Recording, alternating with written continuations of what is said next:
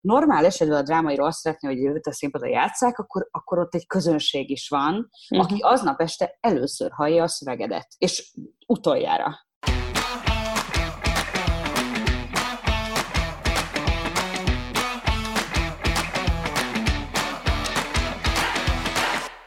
Sziasztok! Ez itt a Kultrahang Podcast 14. része, én Nuca vagyok. Én pedig Edina.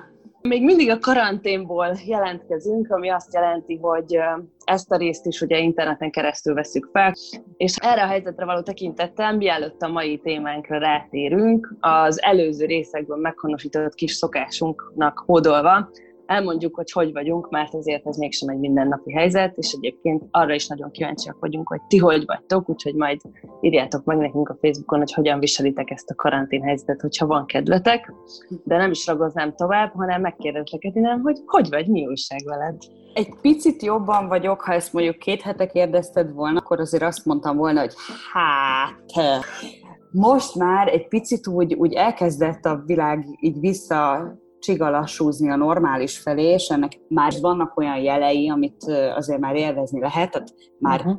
tervezünk egy utat, például belföldön, vagy találkoztam már a családommal, anélkül, hogy végig azon paráztam volna, hogy mindenki tőlem lesz koronás. Nálunk a nagymamám, aki 80 éves lett a hétvégén, ő azt mondta, hogy hát egy 80. születésnapot ezt egyszerűen nem éri meg emberek nélkül megünnepelni. Amire eljöttem, hogy a 92 éves nővére. Nem semmi és hogy maga az élmény, hogy annyian egy helyen vagyunk, és ott vagyunk, e- ezek az élmények, ezek azért már adnak akkor a svungot, hogy hiába dolgozunk mi még mindig itthonról, ami szerintem egy tök felelős döntés a cégünk részéről, hogy nem rohantunk rögtön vissza az irodába, és hiába van az, hogy tudom, és tisztában vagyok vele, hogy a veszély nem múlt el, a járvány nem múlt el, tehát hogy ez körülöttünk ugyanúgy ott van, de már most van benne valami kis ö, olyan örömfaktor, amit amit így érdemes így a mindennapokban van élni. És te?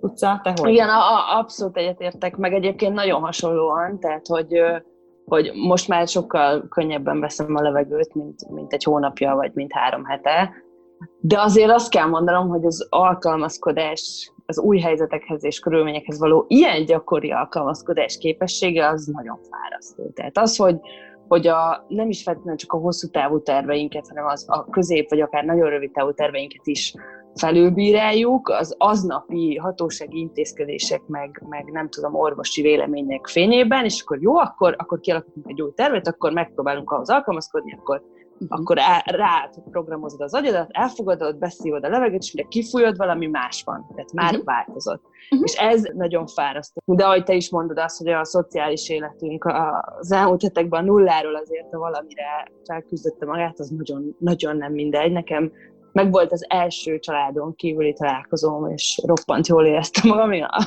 Igaz, hogy szabad télen, de hogy, de hogy nagyon jó volt, nagyon kellett a lelkemnek. És én ha valamit el fogok vinni ebből a borzasztó karanténos helyzetből, akkor az a, a bizonytalan helyzetekben is a jóra való törekvés, amit most mesterien űzök, mert például én ennyire az olvasásnak még soha nem örültem. Mindig is olvastam, de mindig úgy volt, hogy lenne valami más csinálnom helyette, és így ennyire eltűnni könyvben, mint most, így nagyon régen tudtam. Utoljára a szakvizsgára készülésnél éreztem ezt, nyilván ez egy kellemetlen világ, amiben ott el kellett tűnni, de hogy akkor éreztem ezt, hogy így le van főzve a tea, ég a kis lámpa az asztalon, és csak ez van, és semmi más nem számít, és most így e, ez van a regények, és ezt borzasztóan élvezem, úgyhogy úgyhogy így próbáljuk megtalálni a jót. És most, hogy mind a ketten ilyen, ilyen jobb kedve derültünk, most már tudunk ilyen kellemes témákról beszélgetni, amik szívünknek annyira kedvesek. Mert ugye ez a mostani, ez egy színházi rész, ha követitek a négyes kis osztásunkat, Viszont ez egy valamelyest atipikus színházi rész, lévén ugye karanténban vagyunk, és nincs effektíve színházba járási lehetőségünk, és azt már ugye említettük, hogy a színházi közvetítéseket mi annyira nem szeretjük. Vannak kivételesen nagyon jól sikerült felvételek, de az a, az a nagyon ritka verzió. Úgyhogy a mai ö, színházi részünkre egy kicsit ilyen csaló témát választottunk, olyan szempontból, hogy csak részben színház, részben pedig irodalom, mert hogy a régi nyelvezeten íródott színdaraboknak az újrafordításának a kérdéséről fogunk beszélgetni, konkrét drámákon és fordítókon keresztül, de hogy mit is értünk újrafordítás alatt, meg mit értünk régi drámák alatt, Dinám, te mit gondolsz erről, hogy miért éreztük azt, hogy hozzá kell nyúlni ezekhez a szövegekhez? Az elmúlt években nagyon sok olyan előadásra mentünk, akár együtt, akár külön, amiben klasszikus szerzőket, és itt a klasszikus szó alatt azt értjük, hogy olyan szerzőt, aki már a kánon része. Ugye, Mondjuk üvöltve, hogy Shakespeare! Így van! Ennek sok faktora van egyébként, hogy milyen mű lesz a kánonnak a része. Többnyire az egyetemek határozzák meg, sokszor politika, plusz maga az, hogy kit olvasnak sokat, kit nem olvasnak annyira sokat, de tényleg egy sok összetevős történet. Tehát olyan szerzők, akik már tulajdonképpen így kiharcolták maguknak ezt a helyzetet. Ugye Shakespeare nagyon-nagyon jó példa erre. Shakespeare az egy megkerülhetetlen szerző, gyakorlatilag a világon bárhol. Azt mondod, hogy Shakespeare, őt általában szokták tudni. Shakespeare-nek a, a drámáit ö, magyarra Egyébként relatíve korán lefordították, de az első fordításokat azt szinte senki nem ismeri. A híres nagy fordítás, amit, amit már mindenki szokott tudni, az már az Arany János és uh-huh, igen. Fordítások, viszont egyébként itt engedtessek meg egy rövid anekdota, hogy Arany olyan fordítóként ismert például az én alma máteremben, ahol tanultam róla, hogy azért Arany egy nagyon, hát prűd fordító. Ami azért gyönyörű, mert ha esetleg valaha a kezetekbe veszitek a Lysistrate, ez egy Arisztofanész dráma, ez nem egy Shakespeare dráma, ez egy ókori görög dráma. A Lysistrate arab szituációja következő. A férfiak elmennek háborúzni, és haza-haza térnek x időnként, hogy kb. nem tudom, egyenek, és visszamennek a harcba. És így ponton a nők elkezdik őket szex megvonással büntetni, hogy hagyják szépen abba a háborúzást, mert nekik már tökük ki van, hogy otthon vannak egyedül, bírniuk kell a férjeik nélkül. Hippi mozgalom első csírei, tessék. Exactly. Akinek esetleg megvan az Arany János fordított a drámák kötet, ez egy vígjáték. Ez gyakorlatilag úgy néz ki az oldal, hogy konkrétan ugyanannyi lábjegyzet van, mint amennyi szöveg, mert hogy Arany János bizonyos szavakat hát konzekvensen került. És ebben a drámában pedig elég gyakran jön elő. De akkor miért nyúlt hozzá? Szerintem valójában imádta. Merül fel a kérdés. Igen, mert meglátta benne a, a feladatot. Tehát, Meg, hogy... Szerintem a másik tudod, hogy ő abban biztos, hogy nagyon jó volt, hogy a kortársaknak ö, úgy tálalja, és ugye itt bejön a fordítónak a felelőssége, és a fordítónak a módszere, hogy ez egy ehető dráma legyen mégis. Tehát azt lehessen olvasni, anélkül, hogy te cikinek számítanál társaságban, ö, ez... Igen. Egy csak itt a konkrét helyzetre, amit kikerült arany visszatérve, nem tudom sajnos, hogy az Odoszában kiművelte ez, de nekem 9 koromban a kedvenc szövegem volt, amikor a Nymphák szigetén Odysseus és a nimfa bementek a barlangba, és szerelemnek örültek. Oh. Tehát én ezt úgy megjegyeztem, nekem az annyira tetszett, hogy, hogy na valahogy így tudom elképzelni, meg kell néznem, hogy ki volt a, hát az valószínűleg Debecseri. De, de ez szuper, tehát hogy igen. Van itt eszköztár, kérem szépen. és ugye itt, itt arról beszélünk, erről a nagyon, nagyon egyértelmű és nagyon szép témáról, amikor valami olyan, ami tabusított az akkori színpadon, uh-huh. vagy az akkori olvasók számára azt kikerüljük, de ezzel együtt is ugye rengeteg olyan drámaszöveg maradt ránk, amivel az a nagyon nehéz, hogy nem a mostani beszédstílushoz alkalmazkodnak. Ugye én itt már egy kicsit irányítalak is benneteket egy irányba, tehát hogy én azt gondolom, hogy ezek az újrafordítások, ezek akkor nagyon szükségesek, amikor játszani akarod ezeket a bizonyos uh-huh. szövegeket színpadon. Ha például Shakespeare-t akar ma nézni az ember, akkor sokkal gyakrabban ö, ütközik nádasdi fordításba, mint mondjuk Aranyán. Mármint a színházakban az a színházakban. Így van. És akkor burkoltan el is mondtad, hogy mi a mi véleményünk erről az egészről. Ugye azt még hozzá kell tenni az előző gondolathoz, hogy Aranynál ugye később is műveltek fordításokat nyugatos írók, költők, tehát hogy egy csomó, amit ismerünk nagyon klasszikusnak tekintett fordítások, azok, azok nyugatos költőknek a művei. És valamiért mégis az utóbbi években elkezdődött ez a, ez a mozgalom, ez a 21. századi nyelvújító forradalom, ahogy, ahogy én szeretem hívni, aminek az egyik zászlóvivője Nádasdi Ádám, aki, aki ugye nyelvész, egyetemi tanár, költő, fordító, és azt, azt mondta, hogy egyszerűen az emberek nem értik ezeket a szövegeket, vagy Mhm. ugye nem akarják érteni, ez egy nagyon izgalmas kérdés, és nekem az egyik kedvenc mondásom a Nádasditől az ez, hogy ugye lehet, hogy paradox, de hogy nem engedjük meg a nézőnek azt, hogy amögé bújjon, hogy ő nem érti, ami, ami történik, hogy nem tesszük meg neki azt a szívességet, hogy azt mondja, hogy ah, Shakespeare az régi, unalmas,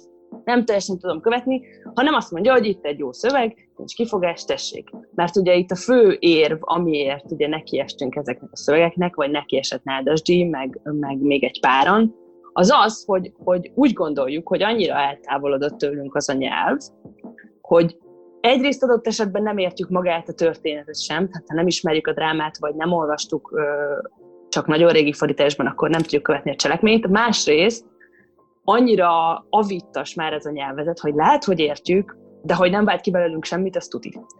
És akkor erre mondta azt a Nádasdi, hogy oké, okay, ültessük át mostani nyelvre, ami szerintem egy nagyon szuper izgalmas dolog, különösen, ha ugye arra gondolunk, hogy tök sok ezek közül a drámák közül az irodalmi kötelező olvasmányoknak a részeként merül fel először. Tehát, hogy mondjuk középiskolában találkozunk ezzel, nyilván nem leszünk szerelmesek bele azonnal, hogy mondjuk a Kosztolányi vagy a Babics fordítást olvassuk, mert egyszerűen azóta annyit változott a nyelv, hogy most ez minket már annyira nem érdekel.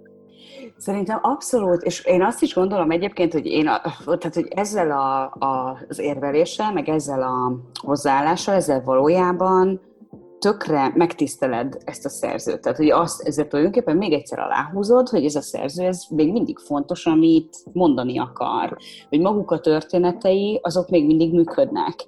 És azért nyilván Shakespeare ilyen szempontból valószínűleg egy ilyen aranyütőkártya, tudod, mert tényleg uh-huh. én azt gondolom, hogy amikor Shakespeare neve feljön, hát én még olyat például irodalommal foglalkozó embertől, hogy hát Shakespeare, hát ez egy ilyen közepes.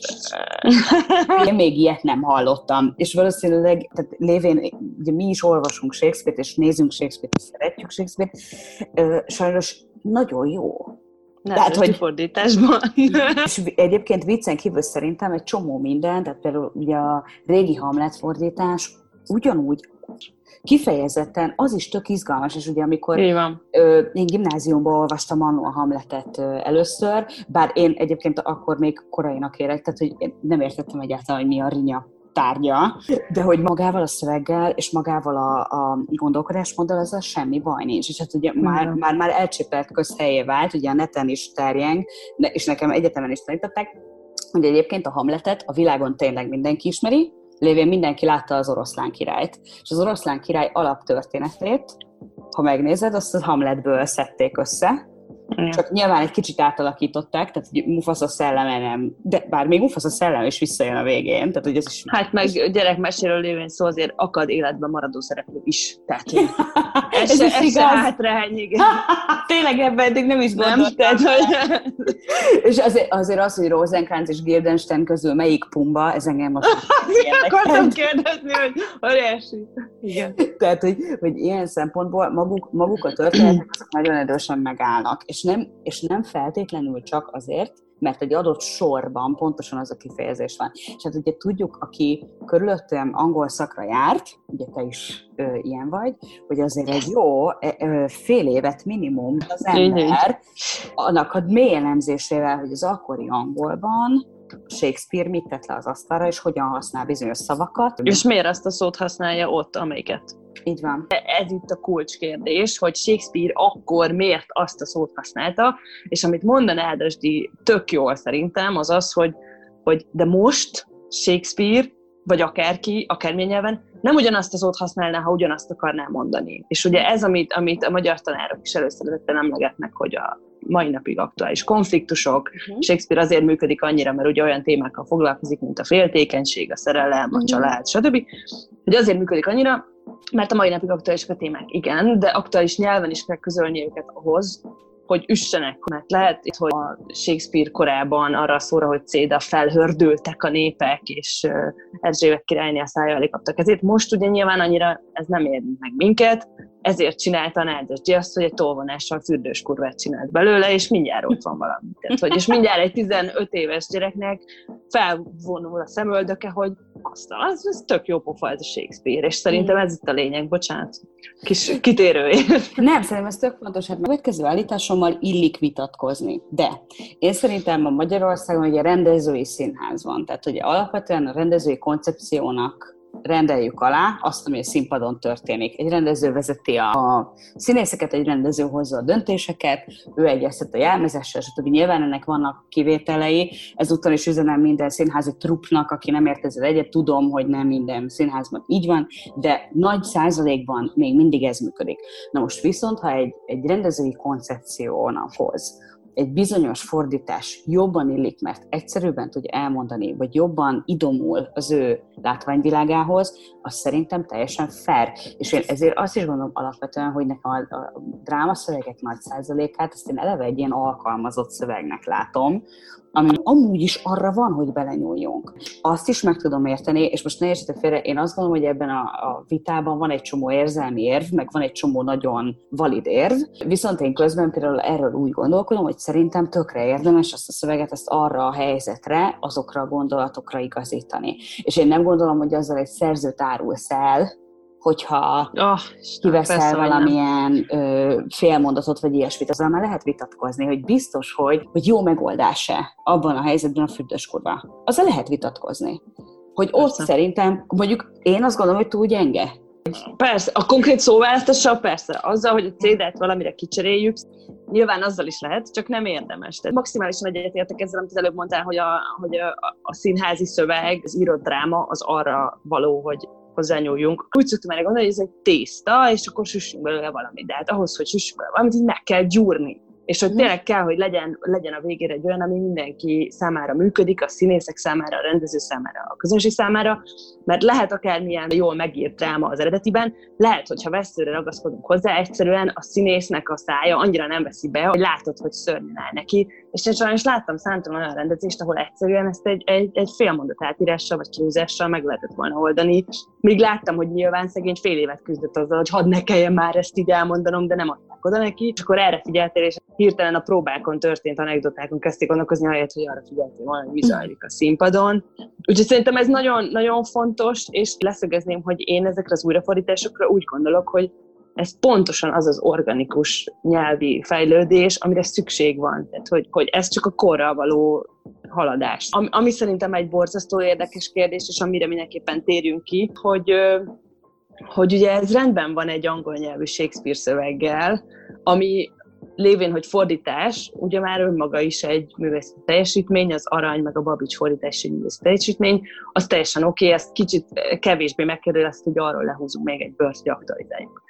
Na de az eredeti nyelven történő újraírásokkal mi a helyzet? Tehát, hogyha jól tudom, angol uh, nyelvű Shakespeare újrafordítás nem nagyon van.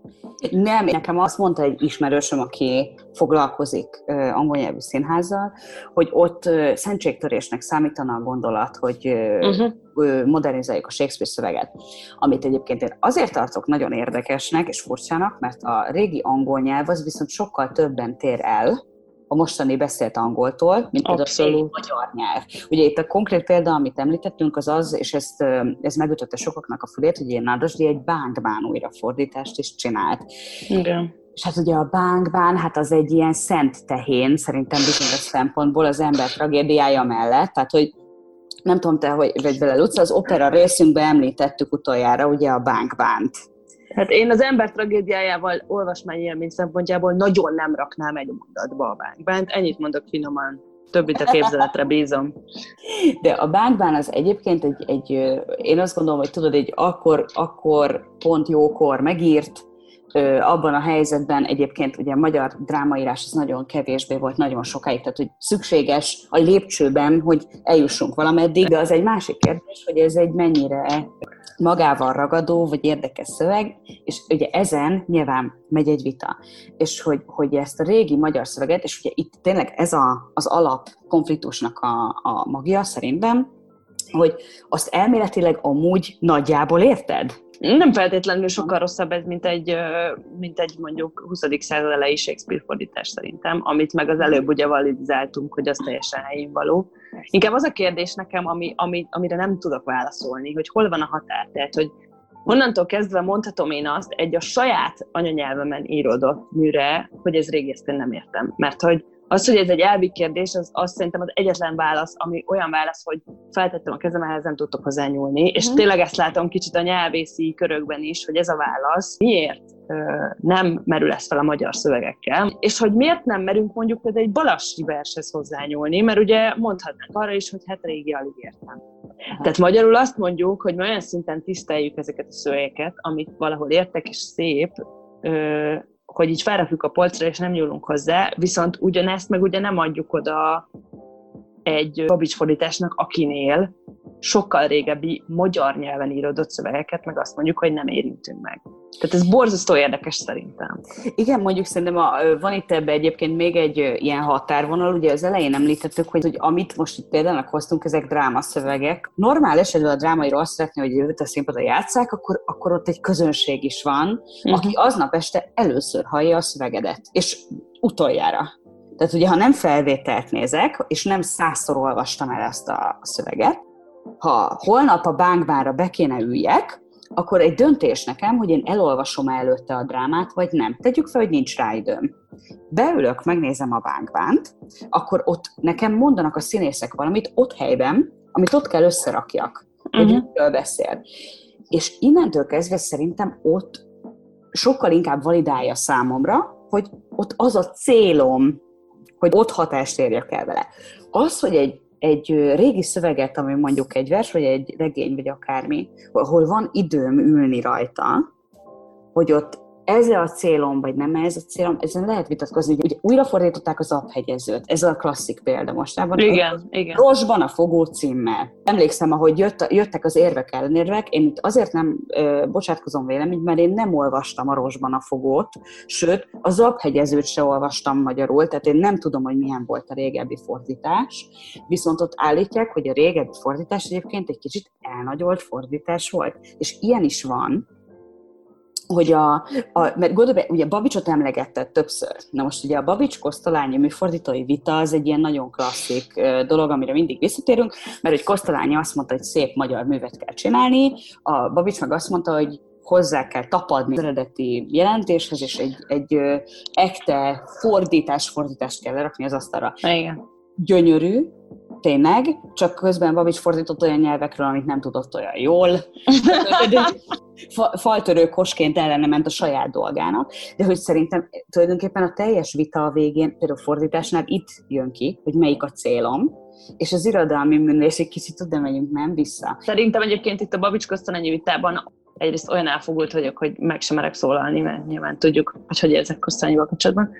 De hogy drámafordításnál ugye az lehet egy harmadik cél, ami bejön a célkeresztbe, hogy értse a néző. Hiába uh-huh. relatív uh-huh. a, az értés maga, de azért azt érezzük, hogy milyen nyelven gördülékenyebb, meg könnyebb ez a rendszer. Szerintem ami érdekes az az, hogy konkrét színházi élményekre gondolva, mert hál' Istennek azért újrafordításból látunk mind a ketten többet, mit hoz magával a szöveg? Tehát az, hogy egy rendező kiválasztja a nádasdi szöveget, vagy egyébként mindig a nádasdi emlegetjük a Varrodan és az Ávadokat is készítettek újrafordításokat többek között, az, hogy egy rendező kiválasztja ezt a szöveget, az önmagában mit jelentett? Ugye most, mostanában már ugye körgalléros Shakespeare rendezést viszonylag keveset látni, ha egyáltalán. Uh-huh. Tehát, hogy feltétlenül az, hogy a szöveg új, 21. századi, magával hozzá azt is, hogy aktualizálnom kell mindent, és mondjuk a jelmezeket, ami egy könnyebb, megúszósabb része a dolognak, vagy akár, ahogy egyébként az örkényere kísérletet tett egy nem túl jól sikerült előadásban, de nem is ez a lényeg, magát a társadalmi problémát is megpróbálom aktualizálni, és azt, ami történik, egyszerűen áthozom a mostani időbe, mert ugye az, hogy az új szöveget használom, még nem feltétlenül jelenteni ezt. Ah. És nem, ez, ez, ez izgalmas, mert aztán annyi alternatív, roppant művészi megoldást a Macbeth a Mosodában tól az Otello a militari táborban így lehetett látni itt a budapesti uh-huh. menün, hogy az őrület. Uh-huh. Csak kérdés, hogy ezt hozza-e magával a szöveg, szerintem nem feltétlenül uh-huh. Hát nézd, itt szerintem az a kérdés, tudod, hogy mennyire akarsz metaforikus lenni, olyan szempontból, hogy milyen problémákról beszélsz, mert ugye bizonyos szavak, bizonyos kifejezések, azok hozzák magukkal, hogy akkor most teljesen átpakolom, és minden jelet egyértelműsítek, Igen. és mobiloznak a szereplők, stb. Vagy azt mondom, hogy nem, ez nem kell hozzá, tulajdonképpen lehet rajtatok kvázi egy ilyen jelzésszerű korabeli ruha, és közben mondhatjátok a szöveget. Én azt gondolom egyébként, hogy az is egy jó feszültséget tud hozni amikor uh-huh, például abszolút. ez van benne. Viszont egyébként jó modernizált dolgokat is látunk már. Nagyon. Tehát, Mondjunk egy pár kedvenc ilyen példát, csak még mielőtt, mielőtt felsoroljuk a jelzésszerű kolabeli ruháról, el kell mondanom a kedve, egyik kedvenc színházi pillanatomat, ami egyébként nem egy olyan nagy etvasz, csak nekem valamiért beragadt, ami a, az Otello volt a Vix Színházban, ami szintén egy, egy újrafordítás volt. Nagy Zsolt játszotta Otellót, és nekem ez nagyon tetszett ez a pillanat, amikor amikor kiállt még így az előadás kezdet előtt, még lent volt a függöny, és csak ilyen kis fejlámpába beleállt, és akkor megfogott egy cipős box dobozt, így belenyúlt, és akkor így szétkent az arcán két oldalon Aha. egy csika, és azt mondta, hogy na, akkor ma este én leszek a mór. És akkor elment, és akkor megértük, hogy jó, akkor őt nem kell befesteni feketére, mint jelzésszerű korabeli ruha, ez nekem egy ilyen kedves pillanat. Ez egy nagyon jó sztori. Egyébként, ha már Otello, én ugye yes. láttam az Otellót, Szolnoki Szigligeti Színház, abban az érában, amikor ott még Alföldi Robert rendezett. Oh. Ezt üzenem a világnak egyébként, hogy igen, a dolgok változnak, néha rosszabb, néha jobb irányba, de hogy nekem az a szerencsém volt, hogy amikor én gimnazista voltam, akkor ott például Alföldi Robert rendezett, uh-huh és hát az a capkó anti volt Otello, aki a csak szex és más semmiben Ali. Ali! Ezt így szokták tudni. És én például arra emlékszem, hogy arra ez volt kiírva, hogy, hogy Kardos László fordításának felhasználásával Aha. a ö, színpadi változatot készítette Vörös Robert és Telihai Péter. Tehát, hogy itt konkrétan ki volt mondva, hogy volt egy fordítás, amit alapanyagként használtunk, és mi szabadon nyúltunk, uh-huh. szükség volt rá. És arra én azért emlékszem, tudom, az első olyan ö, színházi élményem volt, ahol nagyon sok jelzésszerű díszlet volt például. Tehát vidéki színházon nőttem fel, tehát nagyon sokszor egyszerűen meg volt építve a díszlet, tudod, klasszik ajtó, tapéta, nem tudom, tényleg ahogy illik, és itt, itt az nagyon jó volt, hogy ez nem volt. Ez és ezért ott nem is a szövegre emlékszem nagyon, hanem arra, hogy, hogy ott egy olyan nyelv találkozott az elmondott nyelvvel, hogy emlékszem, hogy ott ülök, és így teljesen le vagyok sokkolva, hogy ez, Hát ez nagyon érdekes. Ez egyébként ez a fordításának felhasználásával is egy érdekes fordulat. Ha ilyen újrafordítást használó drámát nézek, akkor szoktam arra figyelni, hogy a színlapon hogy szerepel ez a kifejezés mert az egyik ilyen sokat emlegetett színházi élményünk a hegyi barátunkkal voltunk a Lír királynak a Gotár rendezésén, amiről a filmes részben beszéltem, hogy ott úgy szerepelt a színlapon, hogy fordítja Varró Dániel jelen időben, és akkor ezzel humorizált a hegyi, hogy még most is fordítja, hogy itt ülünk, még írja az a szerencsétlen. Nekem ez is nagyon tetszik, mert nem véletlenül írták így. Hogy mit akar kifejezni, hogy annyira jelen időben kapod a szöveget, annyira mai nyelven, hogy még most zajlik ez az egész. Tehát ez kicsit ez a, az angolnak a folyamatos jelenít adja vissza, hogy te nézed, ő még fordítja. Tehát nekem ez, ez zseniális. Egyébként az előadás az annak ellenére, hogy a magyar színjátszás krémjét és arzenáját felvonultatta, sajnos nem sikerült annyira jól, mert arra emlékszem, hogy így látom, ahogy a Gotár hónapokig színes fotók közül válogat, hogy, hogy akkor milyen kúp alakú kalapok legyenek melyik családnak, és utána tényleg a legnagyobb magyar színészeket kettő négyzetméteren látod így meghalni egy kupacba. Ez rettenetes volt ez a rendezés szerintem, de... Azt én is láttam. De érdekes, hogy ugy, ugyanígy, és nagyon jó szerintem ezt a kettőt összehasonlítani, hogy nekem egy másik ilyen nagyon nagy nemzetes élményem, az a az meg a harmadik Rihárd volt, ami viszont ö, hmm. eredeti fordításban került hmm. megrendezésre, és ott viszont ö, a mindenféle színpadi eszközökkel és technikákkal szerették volna ezt ellensúlyozni, a, azt, hogy a régi szöveget használjuk. Én azt a közlekedős harmadik riádnak hívom, mert a helikopteren kívül mindenféle közlekedési eszköz megjelent a színpadon, de tényleg az, az oldalkocsis motortól a biciklin egy, a ló, lóig a, egy pillanatban egy fehér merci is begördült, és ott azt éreztem, hogy tényleg nem kellett a szöveggel bajlódni, mert abszolút itt magával a dráma, Na de nem a fehér Mercedes miatt, hanem egy, egy titka volt ennek, akit pedig úgy hívják, hogy Kóka János. Tehát, hogy, hogy ő, és itt ez volt az érzésem, ami mindazok után, amit végigbeszéltünk a fordításokról, szerintem egy borzasztó izgalmas pont, hogyha ő halandzsázott volna, én akkor is pontosan értem, hogy mi történik, de azért sajnos ez nem mindenkivel van így. Nem, abszolút, ez, azt a két előadást egyébként én is láttam. A Lírnek nekem az az élményem ott, az, az nekem sem maradt meg úgy igazán. Ott én arra emlékszem a legjobban, hogy a Nagy Mari, akit ezúton is üdvözlök, Nagy Mari, ő, ő egy időben szoros kapcsolatban állt az a színjátszóval, ahol én voltam. És a Nagy Mari ezután az előadás után írt nekünk egy üzenet, egy SMS, szerintem ez egy konkrétan egy SMS volt, hogy azonnal húzzunk hátra, és menjünk fel a büfébe, és mondjuk meg neki, hogy milyen volt. Oh. És akkor hátra mentünk, és tudod, így remegve közöltük a, a Nemzetinek a portáján hátul, hogy, hogy hát mi a Nagy Marihoz jöttünk, és akkor felküldtek minket a legfelső emeletre, mert hogy a Nemzeti Színháznak a büféje az a Dunára néz, ezt nagyon irigylem tőled. A műpa oldalán van. Ez volt a, a lírkirály élményem. A harmadik Rihárdot azt meg én szerintem középiskolában láttam. Azt én, én csak alá tudom húzni, hogy abban én és a Kolka Jánosra emlékszem. Azt, azt e, meg kell említenem, hogy a, a az egyértelműen az elmúlt évek egyik legjobb színház élménye, csak ha már pont egy Shakespeare és pont egy újrafordítás ez a, ez a darab, akkor ezt mondjuk el, az az őrkényes Hamlet, ami ugye a nádasdi szöveget használja, és hát nem tudok eleget áradozni erről a darabról, és hogyha nem az őrkény anyám csúkja című előadása lett volna az első színházas részünk, akkor hétszentség, hogy én meggyőzöm az a dinát, hogy a Hamlet legyen a következő színházas részünk. Pedig nem láttam. Majd megnézed.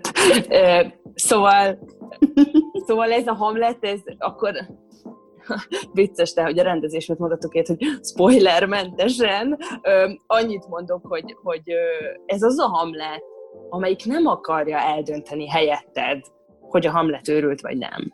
Uh-huh. És én ezt annyira köszönöm neki, hogy ez valami zseniális, hogy, hogy azt mondja, hogy ez döntöttek. Mert benne van ez is, az is, mert a polgárcsaba egyébként remeket alakít benne, és a szöveg nagyon jó, tehát a Nádasdinak is nagyon köszönjük, és azért ezt húzzuk alá még egyszer, hogy a mhm. Nádasdinak az egész munkáját nagyon köszönjük, mert én azért tudok elég hálás lenni, hogy én a Szabó Ervin a büféjében egy mézes krémes mellett megértettem, hogy miről szól a Szent Ivánéi álom, pedig előtte már olvastam háromszor, csak nem az ő szövegét. Szóval nekem ez az abszolút pro, sok minden van benne, de, de biztos, hogy a szöveg is közrejátszik, úgyhogy nekem ez az előadás, amit így, uh-huh. így felraktam a polcra. Egyébként egy picit nekem ilyen volt még a, a Parti nagyféle tartüf, mikor először láttam, hogy, és ő ugye szintén említetted, hogy ennek kapcsán nézed, hogy hogy van kiírva, mert az Parti nagy kötőjel Molière volt. És Igen. Ez egy tök, egyébként ez is egy tök fergesztus, hogy azt mondom, hogy jó, hát figyelj, ez nem, ez nem az, amit eredetileg lepakoltak az asztalra. És emlékszem, hogy pont akkor engem látogatott meg, nekem egy nagyon-nagyon kedves francia barátom, aki mindig lácsodálkozik, hogy ezek a magyarok milyen zseniálisak, mert mondtam neki, hogy Molière nálunk kötelező. És erre majdnem kiszaladt a világból, hogy hát az hogy lehet kötelező, hát ez rettenetesen nehéz.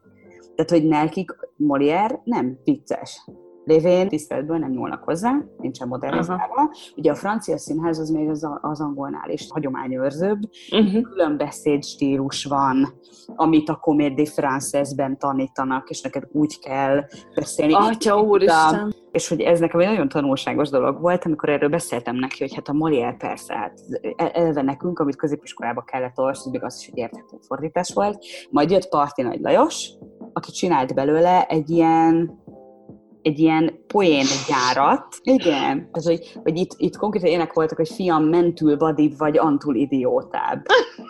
Én nem olvastam azért végig az összes ilyen fordítást most ehhez a részhez, de hogy ezek azok, amik tényleg, ez úgy képzeljük el, hogy ez tíz éve van a fejemben. Tíz Igen. Éve. Nekem a szájba passzomány szó ugyanitt. így van. Így van. Ezeket, ezeket nem, nem tudom elengedni, egyszerűen annyira zseniális.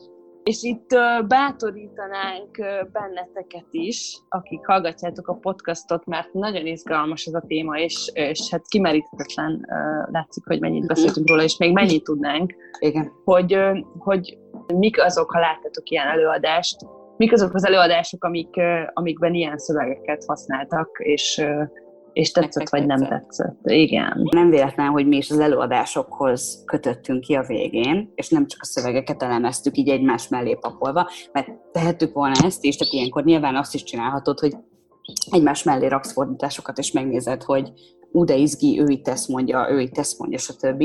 Mert hogy ugye én nem tudok eléggé angolul ahhoz, hogy Shakespeare-t olvassak, ezt azért hozzátenném. De szerintem a végén, és itt ugye ez a trükk, hogy lévén színházi előadás ezt a vége, úgy marad meg, vagy nem marad meg, és a legutolsó, és még ezt az egyet említsük meg, a legutolsó ilyen példa, amit ö, mind a ketten láttunk, az a Kertész utca és Shakespeare mosó volt, ami egy Rómeó és Júlia, hát kvázi átirat, és ugye ez egy Bodó Viktor rendezés, ráadásul ugye Bodó Viktorról uh, annyit kell tudni, aki esetleg nem hallott még róla, hogy ő ismert arról, hogy nagyon uh, belenyúl a szövegeibe, és nagy új gondolatokat fogalmaz meg színpadi nyelven. Na most ebben a helyzetben szintén ez történt, tehát hogy ezért ez egy nagyon keményen átalakított Romeo és Julia, ami, ami az örkényben ment. Ott nem is igazán a szöveggel foglalkoztam az az igazság. Tehát beszéltünk erről, vagy említettük, hogy ez volt az utolsó olyan Shakespeare, amit láttunk, és hát ez, ez tényleg egyrészt, hogy az, hogy át van nevezve Kertész utca és Shakespeare mosóvá, ugye ezzel egyértelművé teszi, hogy ő nem kíván egy ilyen klasszik Rómeó és Júliát csinálni, tehát ezt ne is várja erről től senki, ami szuper. Csak érdekesen én úgy jöttem el arról az előadásról, hogy egy kicsit a számomra a Rómeó és Júliának pont a, a, a, azt mutatta meg, hogy hol nem működik nekem. Igen, igen. De ott, ott mondjuk ez is egy kicsit a cél, hogy, hogy az eredeti drámától el akar távolodni. Ezt azért még hadd mondjam el, a kedvenc két sorom a, a Závada Peti írta itt a szöveget, és és van egy ilyen rebbetét az előadás elején, ott szerepel ez a szövegben, hogy ugyanaz a sztori, csak mi nemes volt proli, szöveghűség nulla, nádasdi sztori. És ezt szerintem, ezt el kell ismerni, hogy ez zseniális. Kár, hogy két perc után elhangzik, és utána még van három óra az előadásban. Szóval nekünk ezek az előadás élmények jutottak eszünkbe így így elsőre. Biztos, hogyha tovább beszélgetnénk, még eszünkbe jutna néhány, mert ezért nagyon dívik mostanában ezeknek a szövegeknek a fordítása. De tényleg minket nagyon érdekel, hogy, hogy ti hogy vagytok ezzel az egész témával, úgyhogy írjatok nekünk a Facebookon, és keressetek minket az Instán is, mert ugyan most egy kicsit a podcast is karanténba vonult az utóbbi hetekben, és kevésbé voltunk aktívak a social médiában, meg az éterben, de reményeink szerint újult energiával visszatérünk. Szóval a Kultrahang csapat itt van teljes erőbedobással, és nagyon örülünk, hogy ti is itt vagytok. És várunk benneteket továbbra is az Instagramunkra, és a Kultrahang podcast csoportban pedig továbbra is várunk benneteket sok szeretettel, és ott tökre, tökre érdekel bennünket egyébként az is, hogy ti hogy vagytok, ti hogyan fogyasztotok kultúrát ebben a helyzetben, és hogy mit terveztek a nyáron, milyen, milyen új dolgokat fogtok felfedezni, ha már vissza lehet menni emberek közé. Köszönjük, hogy itt voltatok velünk, sziasztok! Sziasztok!